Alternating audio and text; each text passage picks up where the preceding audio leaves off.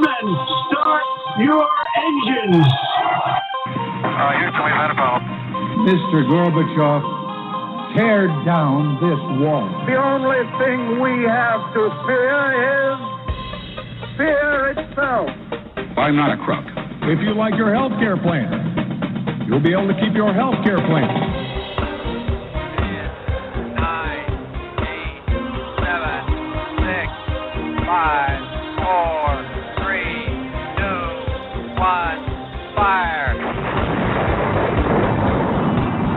Listening to Jim Paris Live, your source for the latest news on money, politics, prophecy, and preparedness. And now, your host, the editor in chief of ChristianMoney.com and the author of more than 30 books, Jim Paris. All right, hello everybody. Welcome to the broadcast. Great to be with you tonight. Uh, man, so much to get into. I have to tell you that this whole week um, with this Chinese balloon, I have to tell you that uh, man, I really miss Rush Limbaugh. Can you imagine what fun Rush Limbaugh would have had with this whole Chinese balloon scandal, as I'm calling it, Chinese balloon mania? Uh, wow, how crazy! And not to oversimplify things, but uh, you know, from what we know, this Chinese balloon actually was spotted by our military as it was crossing uh, into Alaska from China. And so the idea that this thing just accidentally floated here from China is beyond ridiculous.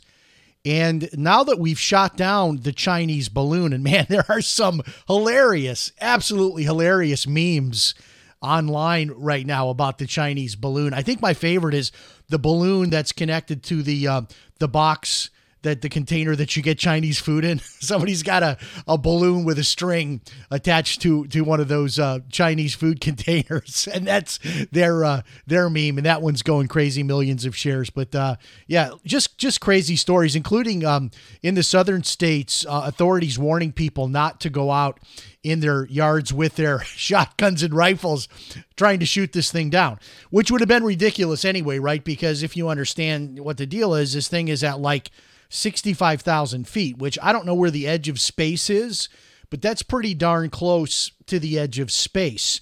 And uh, I did some reading this week about these, you know, so-called spy balloons, and apparently they've been around for decades. And as low tech as it might seem, you know, like a hot air balloon, these things are present day pretty high tech. And because they're not uh, a plane, so they're not a jet, they don't necessarily pick up too easily um, on radar. They're hard to shoot down because there's no heat uh, being generated, you know, by the balloon. Uh, so it's an interesting uh, kind of low tech, high tech uh, type of you know method of spying. I'm not sure if um, the Chinese really thought they were going to get away with it, or if this was just some kind of a test to see what our reaction time was, which was obviously, if that was a test, uh, we failed that uh, big time. That's what I had posted on my Facebook. Uh, the Chinese test of Biden's reaction time uh, did not go well for us. Uh, but in any case, uh, man, what a, what a crazy time that we're living in, right? Uh, the Chinese sending over these balloons. And one of the things I was thinking about while all this was going on, and now the Chinese are threatening, um, you know, retaliation because we shot the balloon down once it went off coast uh, into the Atlantic, off of the coast of, I believe it was South Carolina, is where they shot this thing down. Um, the Chinese are threatening retaliation. But one of the things I thought about was, you know what? In my entire lifetime, so I was born in 1965, which was during the Vietnamese War uh, the Vietnam War. So, um, you know, I was born at a time of war, but I never really experienced it because I was so young.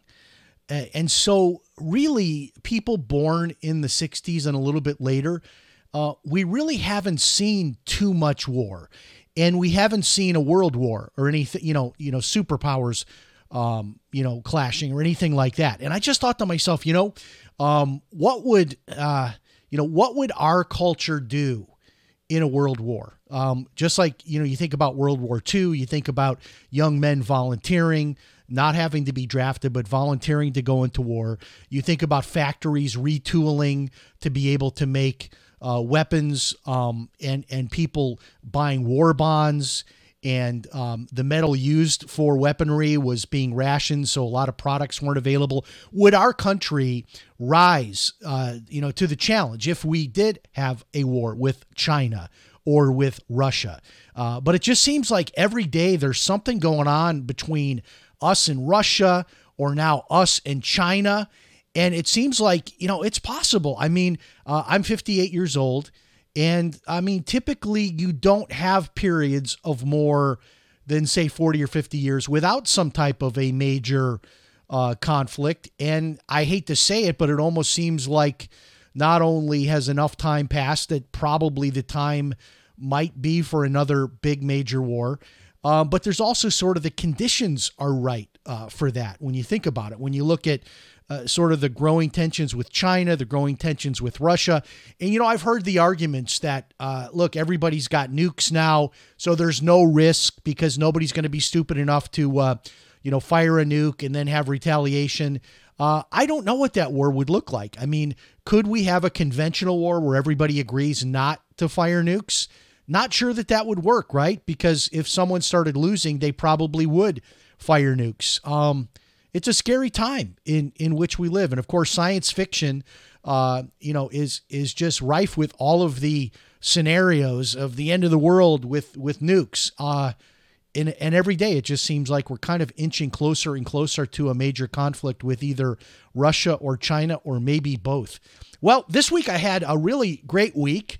I had uh, two shows with uh, the big band that I play with, which is kind of unusual because normally um, when we do have a show, we might have one or two shows in a month over you know over the course of a month. But we had two shows, one on a Thursday night and then one on Saturday night. So it's like this same week we had two shows. It was really fun and kind of reminded me of back in the day, you know, being on the road as a musician which is what I did when I was younger. And it was, um, you know, it was it was fun. It's like, okay, here's the new venue.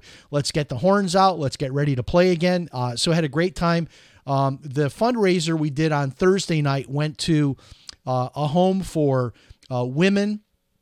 It helps them to um, get support uh, and, and, financial help to avoid abortion. That was on Thursday night. And then on Saturday night, we did a fundraiser for a local school uh, here in Ormond Beach. So a lot of fun. Uh, and Saturday night was great because it's like an Italian themed night, and they have all this wonderful homemade Italian food that they serve. Uh, so that was fantastic. Um, all right. Um, I'm going to make an announcement here. Nobody knows this yet. I haven't told anybody, uh, but uh, I'm planning to go back on the radio.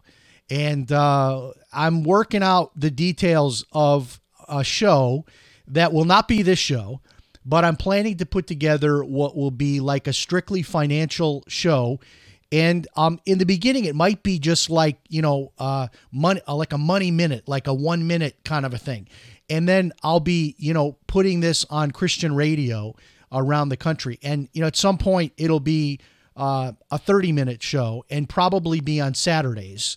And then maybe it'll expand to a one hour show. So a lot of people don't know that I used to have, I had multiple nationally syndicated radio shows, multiple nationally syndicated uh, TV shows. So um, I, I've gotten away from uh, buying time and and getting sponsors and all those things that you do when you're on regular, um, you know, media.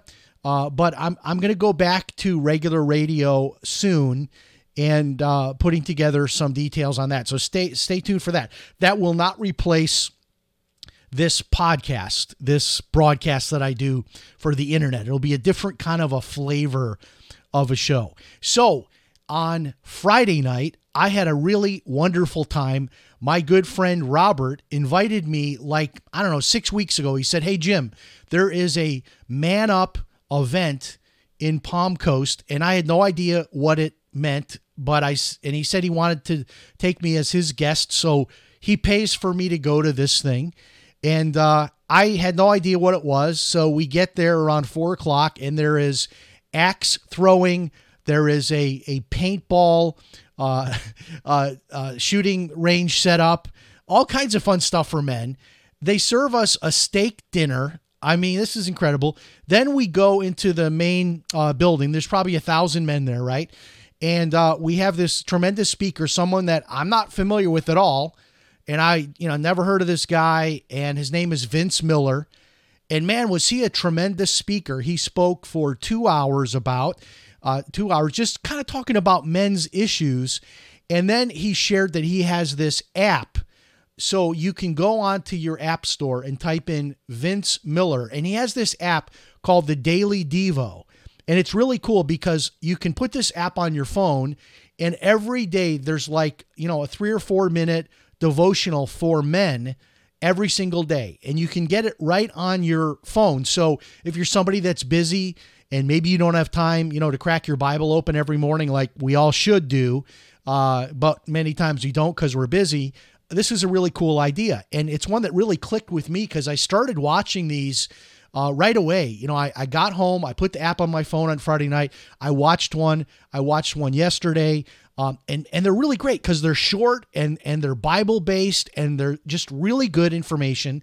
Uh, and this guy Vince Miller, I bought one of his books. I started reading it, and uh, there's what I love about what this event was all about is there are a lot of issues for Christian men um, that that are not necessarily addressed in the Sunday morning uh, sermons that you have at church. Things that men in particular struggle with. And, um, you know, it's a time, I think, in our society when men are really struggling to find an identity. Uh, you know, it's no longer that the man is the the breadwinner. In some homes, it's the woman that's the breadwinner, or both are the breadwinner.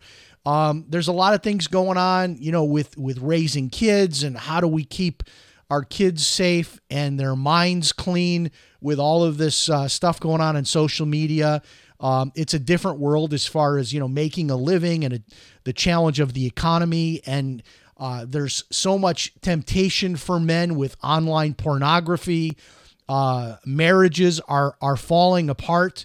Uh, divorce rates are increasing. So there's a lot of things that need men need to hear and and need to be encouraged and lifted up about. And I just love this event. I I don't know how soon it is to sign up for next year, but uh, let's say the tickets go on sale tomorrow for next year. I'm going to be buying my ticket. It was really great, and uh, I loved hearing Vince Miller. Uh, all right, so talking about social media, there is this uh, this move afoot to ban TikTok. Now, I don't really know if the United States could just ban an app nationwide. I'm not sure. I think it's probably possible. I, I don't know. But I do know that it's being banned on government devices, uh, federal government devices, state government devices. A lot of colleges are banning the app on their devices. But uh, there's a lot of people pushing for just an entire ban of TikTok. And the thinking behind this ban is that the Chinese, uh, which TikTok is based in China, and the idea is that the app could infiltrate your phone and actually be used as sort of a back door to get into your phone. Uh, I don't know. It, it sounds like it could be possible that that could happen. Uh, but there is a big push to ban TikTok. I have a TikTok account. I haven't used it very much. Um, but one of the things that is interesting in uh, in in one of the, the industries that I work in, uh, as a lot of you know, I'm back in the mortgage business, and one of the things that I'm hearing a lot is that people in my industry, mortgages, real estate, financial people, are using TikTok to be able to reach the masses. I I have not used it that way yet. I do a lot of short videos and I post them mostly on Facebook, but I've thought about it. I've thought about making some videos, putting them up on TikTok. I don't know. I've got mixed feelings about it. I, I'm on the one hand, I'm not comfortable with the idea of the government just stepping in and banning a social media app.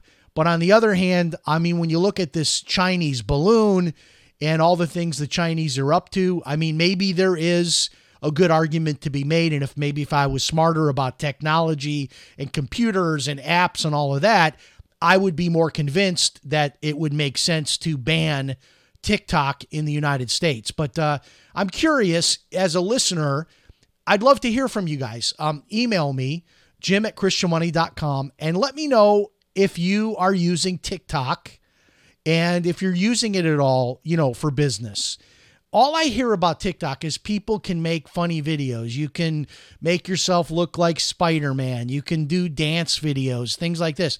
But then again, uh, you know, I'm hearing within the business community that it is a great tool for getting new clients in uh, you know the financial niche whether it's financial planners or mortgage people or real estate people i'm hearing that this is kind of the new way of getting clients. So i've got mixed feelings on it. I'm uh, curious what you think. Uh, reach out. Let me know if you're using tiktok if how you're using it. Are you using it in business? Are you using it in ministry? And uh, what are your thoughts about it being banned? All right. So talking about mortgages just a little bit and I think I may have mentioned this um, briefly on last week's show, but I wanted to get into it a little bit more this week because it was interesting. I have had several people, and I'm telling you, uh, online and even friends um, up at the coffee shop where I spend time.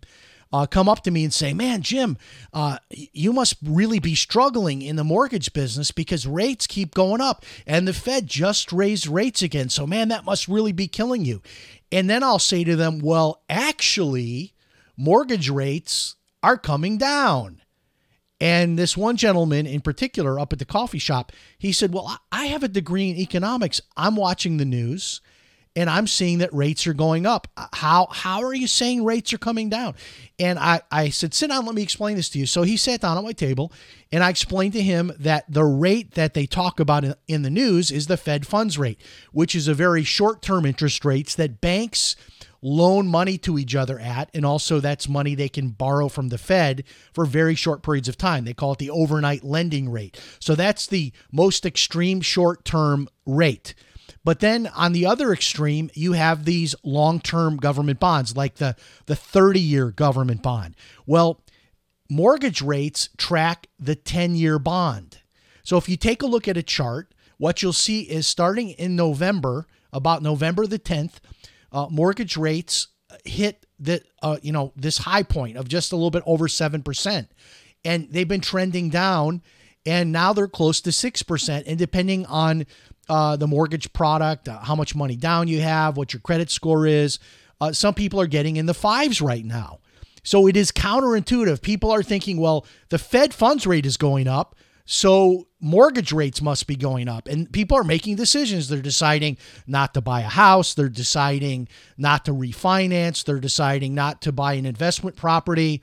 So i just throw this out to you to say hey if you want to know what your rate would be if you wanted to buy something or refinance something or move forward on a real estate deal just reach out to me. I, I don't charge anything to kind of work up a scenario and let people know what is possible and uh, you can get in touch with me. You know, just uh, go to my Facebook page, James L. Paris, send me a private message, or you can send me an email to jim at christianmoney.com and reach out to me, and uh, I'll get in touch. We could have a short phone call, and I could work up some numbers for you. But there is this kind of massive misunderstanding that that mortgage rates are presently going up when they're actually going down, and they have been going down since the first week of November. Well, I thought this story was interesting and I don't know, maybe a little bit scary at the same time.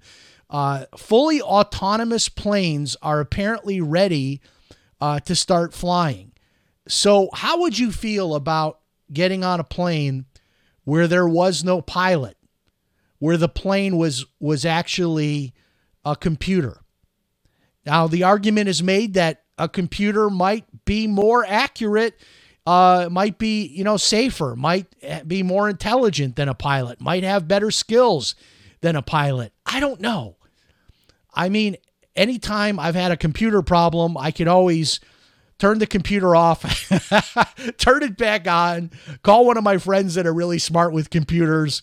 Not sure what you do when you're at, you know, 30,000 feet and there's a problem with the computer on the plane. Uh, you can't just like shut everything down and, and pull off to the side of the road. And, and we're having the same argument right now, too, about these self driving cars, which are supposedly foolproof and safe and are going to be better drivers than a human being. But yet you hear about these accidents. You hear about these Teslas going over cliffs and uh, getting into fiery crashes. I don't know. I, I'm personally a little bit old school. Uh, maybe, you know, uh, the good answer is both. You have a pilot that can override the computer and the computer flies the plane, which is, I think, what's happening right now. I, I think the planes are being largely, um, you know, piloted by computer. And then there's also a pilot in the cockpit uh, that can take over uh, at critical points. So, so that's kind of more uh, where my vote is. All right, getting back to the topic of social media, uh, there's a, a a bill that has been introduced in Congress that would ban kids under the age of 16 from being on social media. So the idea would be once you're old enough to get a driver's license, then you could go on social media. I'm not really sure how you put the horses back in the barn. I mean, we have a generation of kids that has grown up on social media.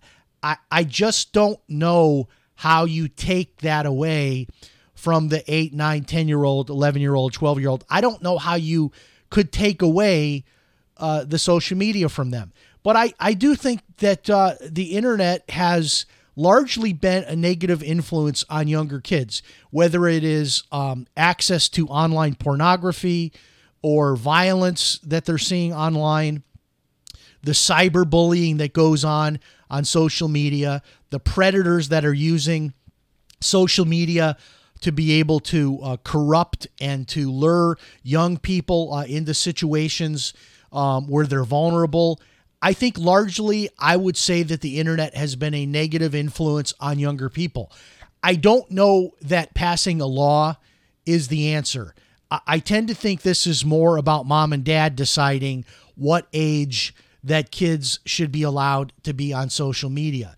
And uh, you know, some people said, "Well, what can I do? They've they've got the iPhone. They're going to be able to go on their iPhone and do whatever." Well, I you know, I I think you could still give a kid a flip phone. You they don't have to have an iPhone.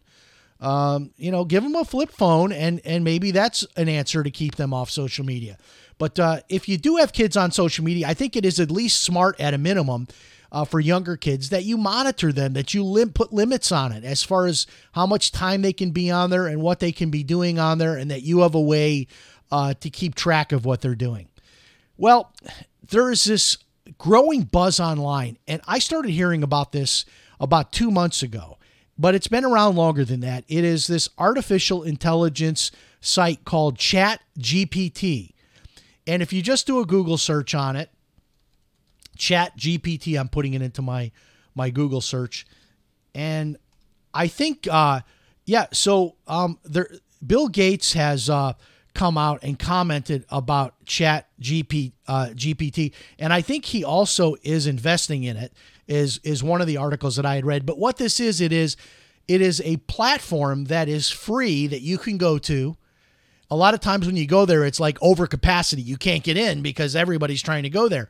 And it's it's an artificial intelligence site where you can go to this uh, this computer thing. It's artificial intelligence and you can ask it questions you can ask it to write an article for you um, you can ask it to write a social media post for you and i've played around with this thing and it's pretty amazing and they're predicting that this type of artificial intelligence may, in fact, put uh, writers out of a job. Um, it may put uh, stock traders out of a job. Uh, they're talking about this artificial intelligence being able to replace a lot of uh, things that humans do and to be able to do it better. And obviously, you know, as a writer myself, um, I've I've looked at this thing and I've played around with it and I've actually put some ideas in and said, hey, write an article about this.